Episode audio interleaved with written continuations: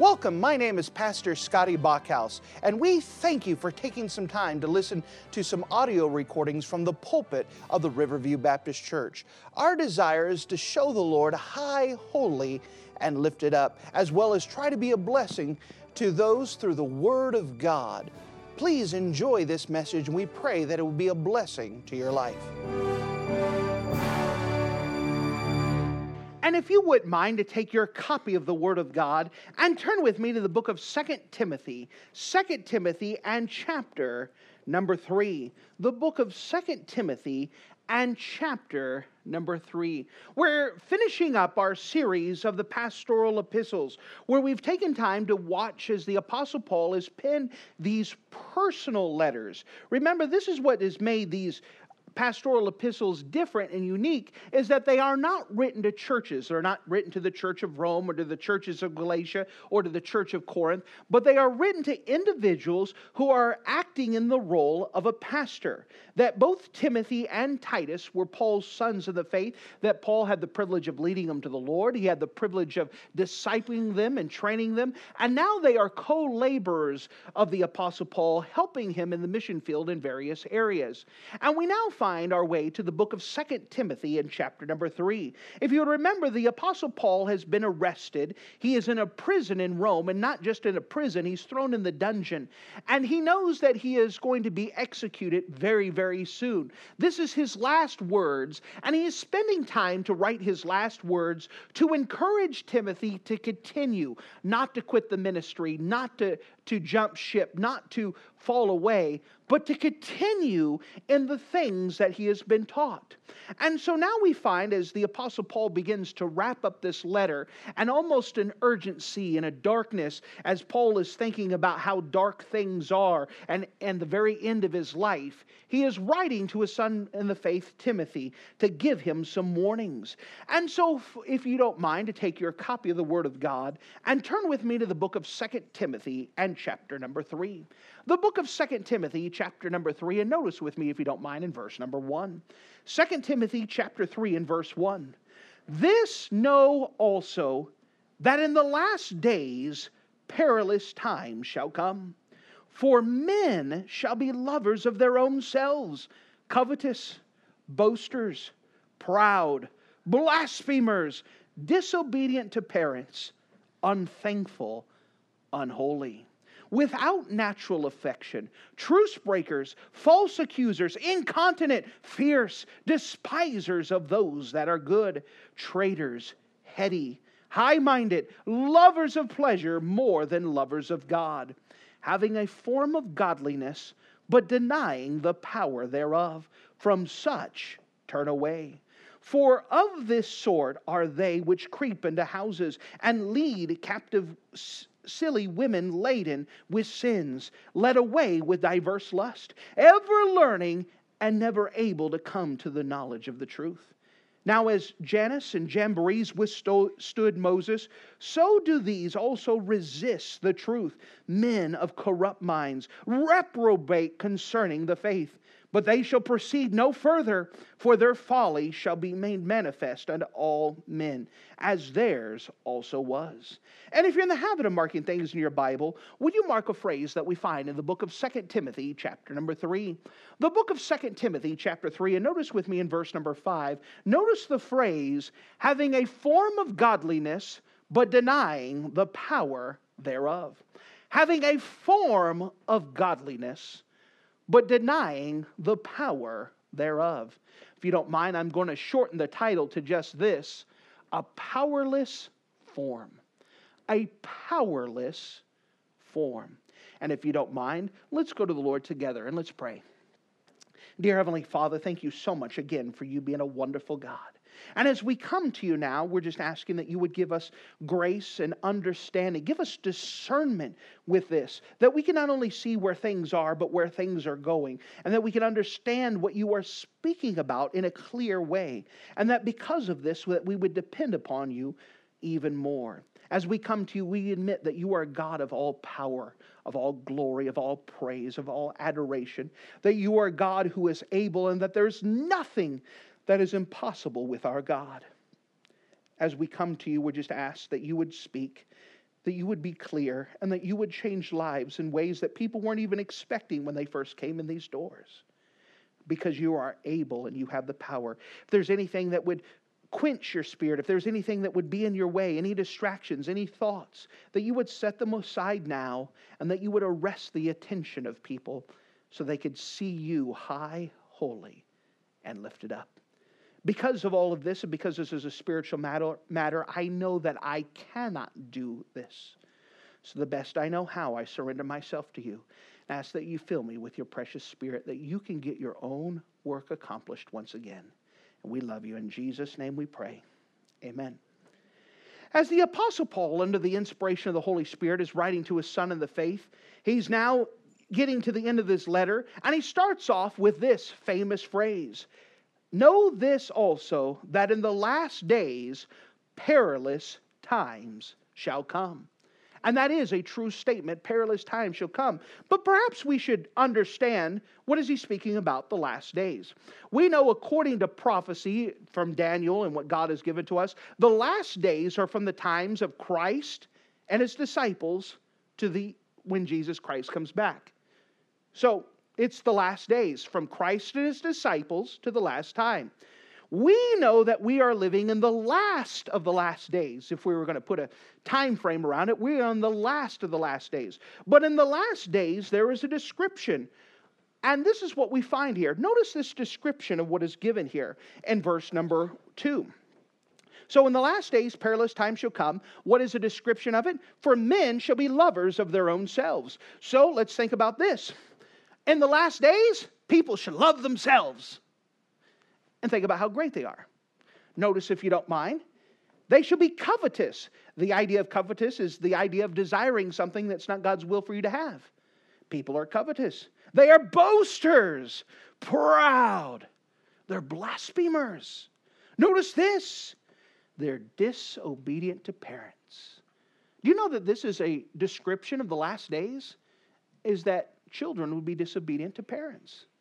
Notice this it says they will be unthankful. Do you think we live in a society that's unthankful? Notice this unholy, without natural affection. You know, there's something to it now where even mothers don't even love their own children like they ought anymore. And you can hear stories and, and, and things that go on truce breakers. You remember a day where a handshake was all that you needed? Now you have to have it three uh, part triplicate, and even then you have to have lawyers do all their legalese to it, and then still hope they're going to keep their word? Truce breakers, false accusers. Do we live in a society now where people will accuse falsely? Absolutely. Turn on the news. Incontinent, fierce, despisers of those that are good. Do we live in a society that people despise those that are good? Notice this traitors, heady, high minded. Notice it uses this word high minded. It's already said boasters, proud, uh, lovers of their own self. There's almost a theme for the fourth time. It carries the idea that people are going to love themselves. They're going to be proud. They don't care what everybody else says. That they're, they're high minded. They're lovers of pleasures more than lovers of God. That's part of the last, last days. Now, before we continue on, may I also burst your bubble now and say this is true of all of history? Do you know that there's actually societies that are worse than ours? You could go back through history and study them. This is not something special and nothing unique. Well, then you say, why is this a characteristic of last days? Because verse 5 now tells us who does this characterize? Notice with me in verse 5 having a form of godliness, but denying the power thereof. From such turn away. And verse number 5, we understand that this list is not talking about the heathen world. This list is not talking about Hollywood or Washington. It's not talking about liberals or conservatives. It's talking about church people in the last days, church people, people who call themselves followers of God, will be lovers of their own selves. In the last of the last days, not the world, the world has always been filthy. The world has always been wicked. The world has always been awful. But in the last of the last days, it is people who call themselves believers, people who call themselves Christians, who will be covetous, boasters, proud, blasphemers, disobedient to parents. Could you imagine that? That there are church people, Christians, people who call themselves good people who will disobey their parents. Can you believe this? That there are church people who are unthankful? There are people in churches today that are unholy, without natural affection, truce breakers. Can you imagine that? That Christians can't be trusted? Just as a little statistic, do you know who banks hate lending money to the worst? Churches. Because churches have a hard time paying it back, and the banks look bad when they have to close down a church. They hate lending to a church because it's hard for them to keep their word. Truce breakers, false accusers. You mean other Christians People who call themselves Christians will accuse people falsely. Incontinent, fierce, despisers of those that are good. You mean there's Christians who will actually despise people who are trying to stand for the truth? Absolutely. Traitors, heady, high minded, lovers of pleasure more than lovers of God. You mean that there is some church in the Green Bay area today where there's a church that are full of people that love themselves? love pleasure more than God? Absolutely. We could give you their address. You understand this is a characteristic of the last of last days is that Christians no longer behave like Christians. That believers no longer believe or act like believers. That Christians act just like the rest of the world and they don't stand out, and they are not different. And the result of this is Christians no longer behaving like Christians, Christians no longer following after Christians, Christians who are no longer holy. The result of that is verse number five having a form of godliness, but denying the power thereof. You know, someone someday is going to wake up and say, Hey, where's God's power? Where is God? Eh, where is the God of Elijah? Where's the God who did all the miracles? Did he run out of gas? Did he die? Is he in a convalescent home? Where's he at? Is he on vacation? Let me tell you, God has not lost his power.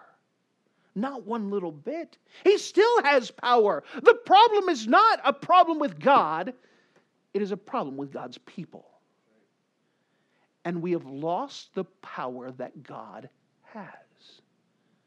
Why don't we see lives changed all the time? We don't have the power. One thing that you'll figure out pretty quickly is that man, he has some power, but he has very little power. You cannot change someone's life, and you cannot change someone's mind. By the way, that was never your job, that was God's job. But because we don't have the power of God, it's all left to us. And now we have to work something up. Why don't people go to churches anymore? Because God's not there. That's the only thing that makes church going worth there is that God's not there. And if God's not there, a lot of churches, God hasn't shown up and they don't even miss Him. But because they don't have the power of God, because they don't have God's Spirit working, now they have to work something else up to keep people coming. So they have entertainment, and they have clowns for Christ, weightlifters for the Lord. Uh, they have all these other things to distract people that they don't have the power of God there. And it's missing. And the Bible says that they have a form of godliness. We call ourselves Christians. We have a culture of Christianity, but no power. No power. From such, turn away. Now, the idea of form has to deal with appearance, it indicates substance. There's a substance there. From all appearances, it looks right, but there's something missing. There's something missing. We don't want to be that type of church. So we have to understand what is it saying here? What is what are we looking for? We understand the power is dealing with the power. It's dealing with the power that God has. There's a power that only God has, and there are things that God and God alone can do that man cannot do. We have to get to the place where we're no longer satisfied with what we can get accomplished. We want to desire more than what we can get done. And that we have to realize that it's God's job to do it and depend and trust in Him. Let God do His work and stop trying to do it for Him. Stop trying to work it up and trying to fake it and trying to deceive people and trying to fool them. We're nobody, He's everything. He's the one that we have to depend upon. He's the one that's able to change lives. And so, if you don't mind taking verse number five as an outline, I'd like to walk through and just explain to you a little bit more about this passage and the power of God that God has available. Unfortunately, the power that is missing. Notice, if you don't mind, the first thing here the danger of this powerless form. The danger of this powerless form. Now, the power of the Lord is what we need in the ministry. It is what God and God can do uh, what God and God alone could do. Now, man can do some things, and we watch man accomplish things in his own power. He's been able to build things and to have feats. We understand that a man could build a crowd, only God can build a church. Man can say some good words and he can convince somebody to do something temporarily, but he cannot change the heart. You think about this that God has the power to change someone's life. God can change someone who's a drug addict and turn them into a good citizen. God can change someone who's living in sin and turn them into good parents. And almost the biggest miracle of all, He could turn good moral people into godly people. You understand there's a difference. You could live a good moral life and not be godly. And that's our problem. Is that Christians are the best people in the world is the idea of morals. That we try not to lie, we try not to steal, we try to do good things, we try to help people, we're willing to give, but just because you're good doesn't make you godly. And it is only people who are godly and following after God will God will have the power of God upon them. And the problem is, is that we get satisfied being good. We get the satisfied of being moral. We have the idea that we have a Christian culture that we now live in that's safe and secure, and we have no power of God. And we don't miss it until you need a miracle and then you get desperate. Please pray for Aunt Jody. She's dying and she doesn't know Jesus is her Savior. And it's like a big deal. But you understand, we should be seeing people change their lives all the time because God has the power to do so. He's able to work. He is able to forgive sins. Only God is able to forgive sins. You know that you can't forgive someone's sins? Might remember in Mark chapter 2 you had the four friends who had a friend who was stuck on a bed and they had to get to Jesus, but they couldn't because of the press. And so they got on top of the guy's roof and opened up the roof and lowered down the guy. And his friend, can you imagine Jesus is teaching? All of a sudden, dust starts falling, and then you see sunlight, and everyone looks up as the bed raises, and this is different. And Jesus talks to the guy, and he says, your sins are forgiven. And everyone starts going, wait a second, wait a second, only God can forgive sins. And Jesus, hey, which is easier, to forgive someone's sins or to tell them to rise up and walk?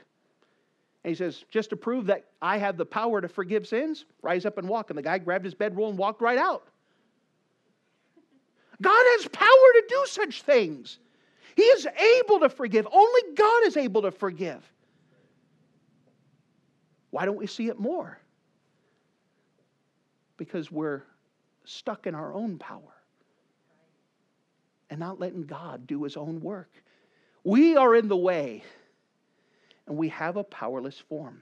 This powerless form does not have the power of God. Notice what it does have. Notice in verse 5 having the form of godliness, but denying the power thereof. So they look godly, but they don't have God's power behind it. The Bible says, From such turn away. For of this sort, so this sort of people is godly, but they don't have the power of God, for this sort they creep into houses and lead captive silly women laden with sins led away with diverse lust. So what they do is they go target people who who are more helpless, more susceptible, and they don't change their lives. They pat them on the head and bring them in. Jeremiah chapter 6 and Jeremiah chapter 8 say the same thing that they've healed the hurt of my daughter slightly. Were they ashamed when they committed abomination? Nay, they were not ashamed, neither could they blush. You know what people do? Is they bring people in and pat them on the head and say, There, there, God still loves you. And by the way, that's a true statement. But you know, people don't need to be just taught that God loves you, they need to be told the truth that they are sinners. For all of sin that comes short of the glory of God. There is none righteous, no, not one. And because of our sins, we deserve to be separated from a holy God. Because of your sins, you don't deserve to go to heaven. Romans 6:23 for the wages of sin is death. You deserve death. The word death there carries the idea of separation. That when you die because of your sin, you don't deserve to go to heaven. Unfortunately, when we die, there's only two places to go a wonderful place called heaven or an awful place called hell. Do you know that God never created hell for a single human to go there? He created hell to punish Satan and his demons, but man goes there by default because he is a sinner and he cannot be in the presence of God. That's a problem. People need to be told that. You said, that's bad news, preacher. I understand, but people need to be told the bad news before they can be told the good news. The good news is that God loved you so much that he sent his son to die for you. He gave you the free gift of eternal life that Jesus Christ robed himself in flesh and dwelt on this earth as Jesus Christ. He lived the same life that you and I lived, went through the same temptations, the same troubles, and the same heartbreaks, and then he died to pay the price that you and I owed him. He was buried on a borrowed tomb, and on the third day, he arose again. And when he arose again on the third day, it proved two things it proved that Jesus was God, and it proved that God was satisfied with the payment that Jesus made. And that all that is left is for someone to admit that they're a sinner and because of their sin that they deserve hell.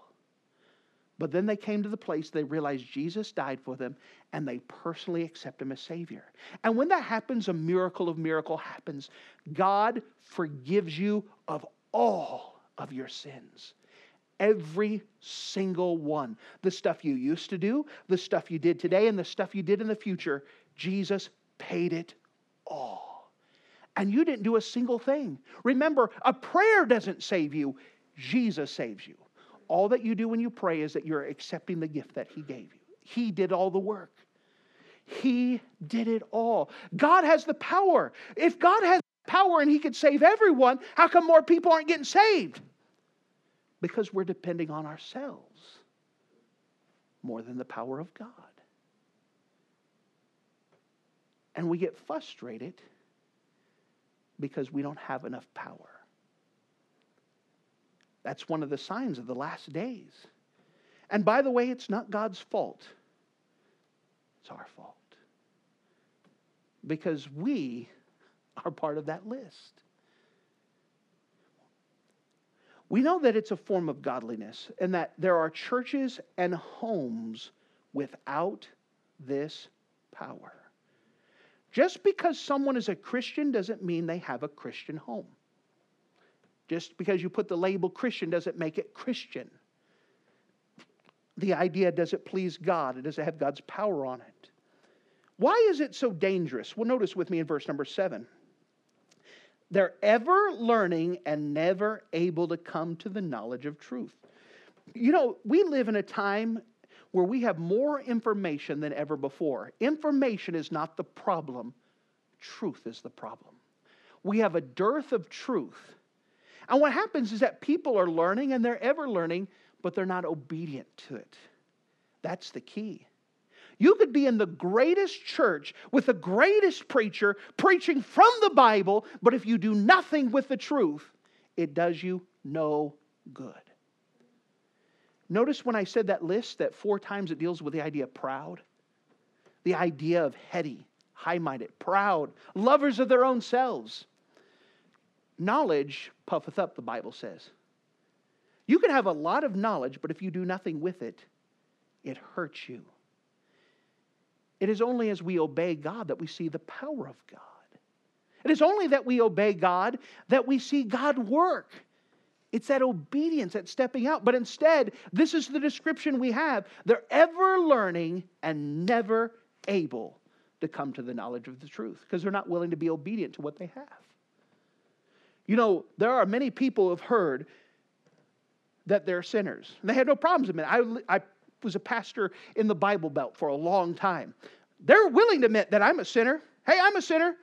You talk to them. Have you ever told a lie? Yes. Have you ever disobeyed your folks? Yes. Are you a sinner? Yes. They're, they're free to admit it. They're free to admit that because of their sin, they deserve hell. Yeah, I was grown up in church. Yeah, I believe that we deserve hell because of our sins. They can admit it. They can even agree that Jesus died for them. Bible Belt. Yeah, Jesus died for me. But the problem is, is that they never personally came to the place where they accepted Jesus for their own selves. And so now they don't have it. They know knowledge, but they've done nothing with it. Have you ever come to the place in your life where you personally asked Jesus to be your Savior? If not, let me tell you that the greatest thing that could happen to you today is for us to take the Bible and show you from the Bible how you can know without a doubt that your sins are forgiven. That would be our great privilege. We would love for that to happen. But have you ever acted on it? Having knowledge is one thing, but being obedient to that knowledge is something different. The same thing with a Christian. You've been taught a lot of things in church. What are you doing with what you know? And if we're not obedient, we won't have the power. This is why it's so dangerous that we could have people, even in a church like this, where the Bible is taught, you can get so fat and happy with Bible knowledge, but still have no power because you're not obedient to the things that were taught to you. And then we wonder why things don't work. God has great power and He can do great things, but we're stuck with a powerless form, a form of godliness, but denying the power thereof. Which brings me to the second thing. Not only why is this powerless form so dangerous, but we also see the denial of the power the denial of the power. Notice with me, if you don't mind, in verse number 8. now, as Jannes and Jambres withstood Moses, now who in the world is this? Jannes and Jambres withstood Moses, so do these also resist the truth. Men of corrupt minds reprobate concerning the faith. We see this denial of power. Now, Jannes and Jambres is a two unnamed sorcerers that we find in the book of Exodus. If you don't mind, would you hold your finger here and turn with me to the book of Exodus and let's see what the Bible is referring to. Look with, back with me in the book of Exodus in chapter number 7. Of course, if you're familiar with Scripture, what is going on in history, and may I remind you that this is history, this is an imagination, this isn't a mythology, this is an acute story. This actually happened, this is history.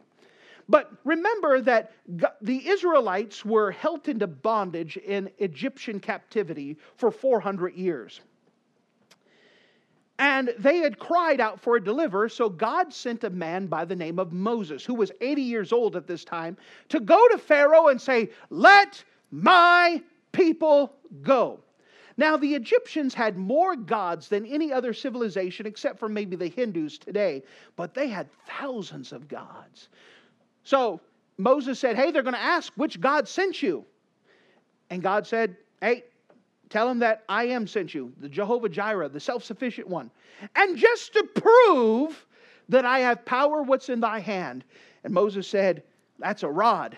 He says, Put it on the ground. And when he put it on the ground, it turned into a snake. Whoa! What would you do if you threw down your cane and it turned into a snake? And then God said, Hey, pick him up. And Moses said, Well, I have a hard time speaking. Now I have a hard time hearing. What? pick it up.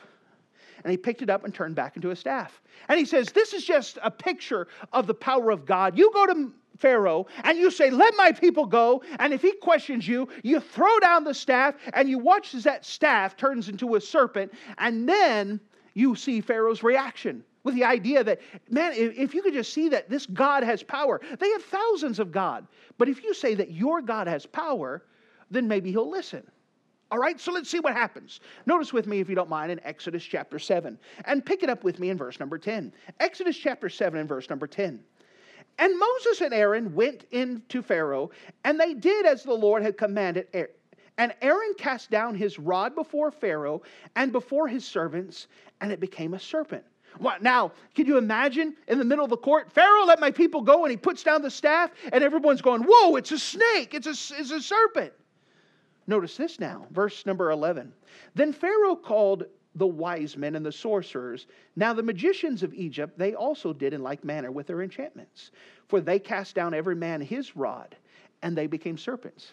Pharaoh said, Oh, that's no big deal. Guys, show them. And they threw down their serpents, and they became, or they, rods, and they became serpents. They said, Your God, we're not worried about his power. We, we have power of our own. And they imitated God's power. Now, what was different is that theirs was an illusion. Mo, uh, Aaron's was real, and his staff ate the rest of their snakes. Then he picked it back up and said, All right. But Pharaoh wasn't convinced. You see what we have here? A form of godliness, but denying the power thereof. They denied God's power. Instead of saying, Whoa, that's God, they said, It's nothing to that. No big deal. And so they go on. Notice as we pick up this story in Exodus chapter 7. May, as we turn there, Exodus chapter 7, we're going to verse number 19. You know that we live in a religious country? 80% of our country is religious or spiritual. We, we live in a place where they like the supernatural, they like spiritual. But also, 80% of the people deny that there's only one way to heaven. They believe there's many ways to heaven. Uh, we live in a very spiritual country, but they deny the power thereof. Oh, any, you can get to heaven any number of ways. That's not what the Bible says. Notice, if you don't mind, as we pick it up in verse number 19. And the Lord spake unto Moses and said, or uh, say unto Aaron, Take thy rod and stretch out thy hand over the waters of Egypt, upon their streams and upon their rivers and upon the ponds and upon their pools of water, that they may become blood, and that there may be blood throughout the land of Egypt, both in vessels of wood and vessels of stone. And Moses and Aaron did so as the Lord commanded, and he lifted up the rod and smote the waters that were in the river in the sight of Pharaoh and in the sight of his servants, and all the waters that were in the river were turned to blood. And the fish that were in the river died, and the river stank, and the Egyptians could not find, could not drink of the water of the river, and there was blood throughout the land of Egypt. So, here, let's show the power of God. Let's see how much power God has. And so, Aaron took the, his rod and smote the waters, and the Nile River, the life giving river, turned into blood. And because fish can't breathe blood, they died. But it wasn't just the river, people would go home into their cabinets and they would have the pitcher of water and they pour it, and it was blood. By the way, it wasn't red algae that made it look like blood, it was blood. God is showing his power with the idea that Pharaoh would look at this and see the mighty Nile, who they worshiped as a god. Their mighty Nile had no power whatsoever that God had power. And you would almost think, watching all of this miracle of the water turning to blood, that Pharaoh would say, Never mind, your God's right, I'm wrong, what do you want to do? But instead, notice with me in verse number 22 and the magicians of Egypt did so with their enchantments. And Pharaoh's heart was hardened, neither did he hearken to them as the Lord said.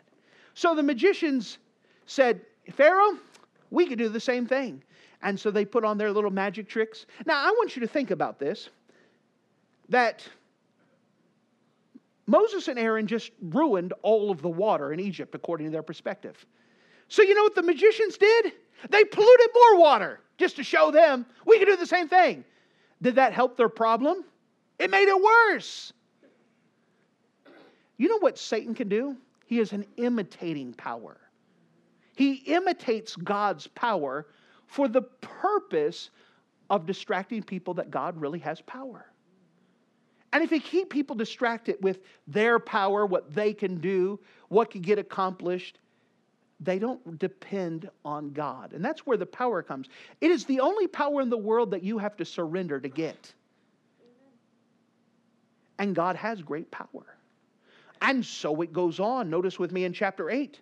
And the Lord spoke unto Moses, Go unto Pharaoh and say unto him, Thus saith the Lord, Let my people go, that they may serve me. And if thou refuse to let them go, I will smite thy borders with frogs. And the river shall bring forth frogs abundantly, which shall go up and come into thy house, into thy bedchamber, and upon thy bed, and upon the house of the servants, and upon thy people, and into thy ovens, and into thy kneading troughs. And the frogs shall come up both on thee, and upon thy people, and all thy servants. And the Lord spake unto Moses, and say unto Aaron, Stretch forth thy hand with thy rod over the streams, over the rivers, and over the ponds, and cause frogs to come upon the land of Egypt. And Aaron stretched out his hand over the waters of Egypt, and the frogs came up and covered the land of Egypt. And so they put the frogs, and they went everywhere. Now, according to Egyptian lore, the god Heqet was the frog god, and it was worshipped as a powerful god. And under Egyptian religious culture, it was illegal to kill any kind of frog. But the frogs are everywhere. When you get in your bed at night, there's frogs. When you're in your room, there's frogs everywhere you step. When you open up your ovens to put in your bread, the frogs jump in. When you're mixing the bread, the frogs are jumping in. They're everywhere. How would you like to have frogs all over? In your sleeping bag and all over. And you know what the Egyptians did? They used their enchantments, imitating God's power, and they brought more frogs. Now, is that helping the problem?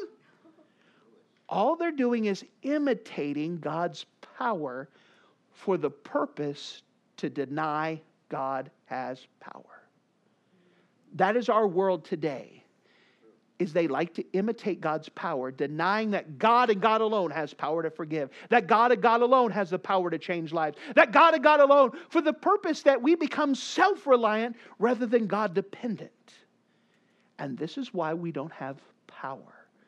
Is because we get satisfied with what man can do and what man can talk about, what man's imaginations are, and we're not dependent on God and what God can do. By the way, one of my favorite passages since we're here. Later on, Moses goes up. Uh, Pharaoh calls him and says, Moses, Aaron, get rid of the frogs. And they ask him, Pharaoh, when do you want us to get rid of the frogs? And the most outstanding answer he has, tomorrow. One more night with the stinking frogs, one more night in sin. I had a terrible time with them last night, and I just want to do it again. It always be a puzzle to me to think about that. He could have said, hey, get rid of them now. But tomorrow, I'll get right with God tomorrow. May I tell you that you don't have any guarantee of tomorrow? Right. That if you don't know Jesus Christ as your personal Savior now, now is the accepted time. Now is the time to get right. If you are saved and you are not currently right with God, tomorrow is not acceptable answer. Today is the day to get it right. Today is to make the decision to follow after God. Satan has power, but Satan has limited power. The next one is that God had Aaron hit the dust of the earth, and from the dust it turned into flies. And the magician said, Nope, can't do that because Satan cannot create, he can only imitate. When someone gets saved, God creates a brand new creature. Satan cannot do that. Someone can put a, a, brand new coat of paint on an old fence, but it doesn't do anything with the inside. Man's pretty good at trying to make you look good on the outside. God changes you from the inside. And that is what people need. They don't need to be told how to carry their Bible and how to wear their tie and how to look right and say the right things. They need to be changed from the inside out. And only God can do that. When you get frustrated with someone's behavior, you can't fix their behavior. They have to be fixed from the inside or it doesn't happen. It is artificial. God has to do the changing, and that is God's power and God's alone. You think about that we are more religious than ever before in our country, but it is in worse shape than it's ever been because religion doesn't help. God can help. So we understand how dangerous this powerless form is. We see the idea of denying this powerless form, but one more thing, if you don't mind the discernment to turn away. The discernment to turn away. In verse number five of 2 Timothy chapter 3, having the form of godliness, but denying the power thereof, from such turn away. Notice, if you don't mind, in verse number 9, but they shall proceed no further, for their folly shall be manifest unto all men, as theirs was. You know what we see here? Is that the Egyptian um, sorcerers were proved that they did not have power. It was now manifest, it was now made evident before everyone. For us, we need to turn away from this powerless form because we have discernment. What is discernment? Discernment carries the idea of far seeing. It's not just seeing where you're at currently, it's seeing where you're headed. Every decision, every belief that you have needs to see where does it take you? Does it take you closer to God or does it just make you look like you are close to God? Eventually, it will be evident that you are not close to God. It will be made manifest, it will be proven, and it will be proven before all men. However, if you're following after God and God's doing the work, it will be manifest for that too. But this is the idea of discernment it is far seeing. Discerning people are able to kind of see where does this path take me? Come here, Kristen, let me show you. Let me give you an example. Let's say I want you to walk straight when I say go, and we'll go step by step. Now, at the moment, we look like we're together. However, I'm angled at a slight angle. Right now, it looks like we're the same, but take a step. We're still together, but there's a little bit of a gap. Discernment is understanding where I'm going, it's different than where she's going. Take another step, and another. And after time, you could see that they are not going to the same place. They are not going the same direction. They are not going the same thing. That is discernment. Not seeing where they're at, but where they are going.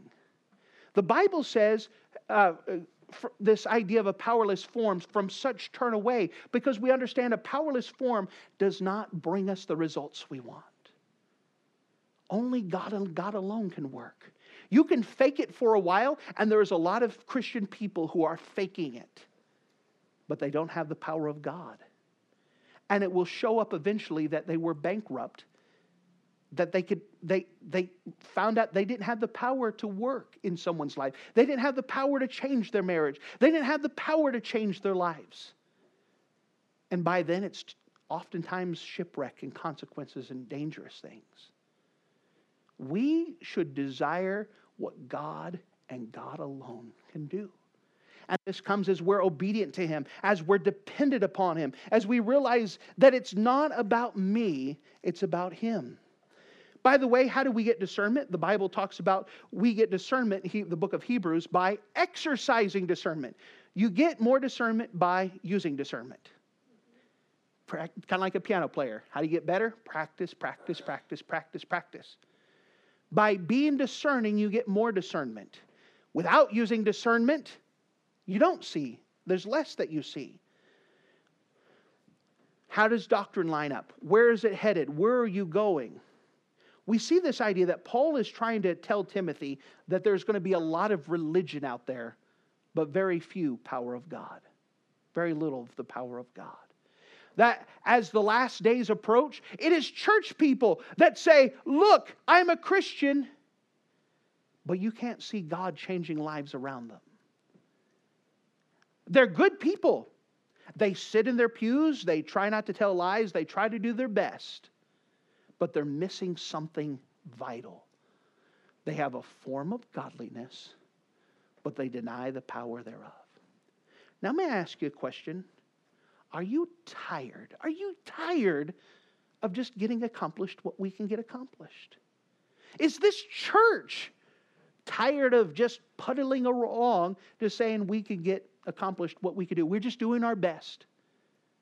Or is there someone somewhere craving inside that says, I want to see God do something? I want it to be that in 10 years' time, when people say, What happened here? The only thing that we could say is, It wasn't us, just God did it. That's what we want. If you can explain it, then God didn't do it. It's not a formula. It's just letting God do what He's doing. To get out of His way, just make ourselves at His disposal and letting God work. Basically, we have a choice for your life and for this church. Do we have a form of godliness but deny the power thereof? Or are we dependent on God and let God do His own work and we just watch and go, wow? Now, when I say watch, it doesn't mean to stand still, it means to be obedient to what God's given us to do. But God has lots of power, and He can still change lives, and He can still do miracles. Do you want that? Now, let me back up a little bit. If you've never accepted Jesus Christ as your personal Savior, you could witness a miracle today. It'd be our great privilege to show you from the Bible how you can know for sure that you can be forgiven of your sins. And the miracle of miracles is that God can change who you are. God does it. Maybe you're someone here that you said, I'm saved, but I haven't been following God. And you, you might even admit that it says, I can't change myself. Praise the Lord, you cannot. But God can change you. God can change you. Would you let Him? It'll be our great privilege to kind of show you your next step. And that's the Christian life. It's just the next step, and then the next step, and the next step. For those of you who are members of the church, don't you want something more than what we can do? We can have it because God offers it. We just have to get back in obedience to God and get out of His way and realize it's all dependent on God. It's less dependent on me than what I think. It's all about God. Thank you for listening to this audio message. This is Pastor Scotty Bachhaus, and I encourage you to take this information that you just received and make a specific decision to follow after the Lord. If you don't know Jesus Christ as your Savior, let me beg you to take the time to receive Jesus Christ for the forgiveness of your sins. If you are saved, I encourage you to make a decision in your life to help you get closer with the Lord. If there's anything specific we can do to be a blessing or to pray for you, we encourage you. Look us up on the internet at riverviewbc.com. Once again, that's riverviewbc.com. Or if you would prefer to call us, you can give us a call at area code 920 530 6308. Once again, that number is 920 530 6308. If there's anything we can do to be a blessing or an encouragement to you, please let us know. We would love to make ourselves available. Thank you.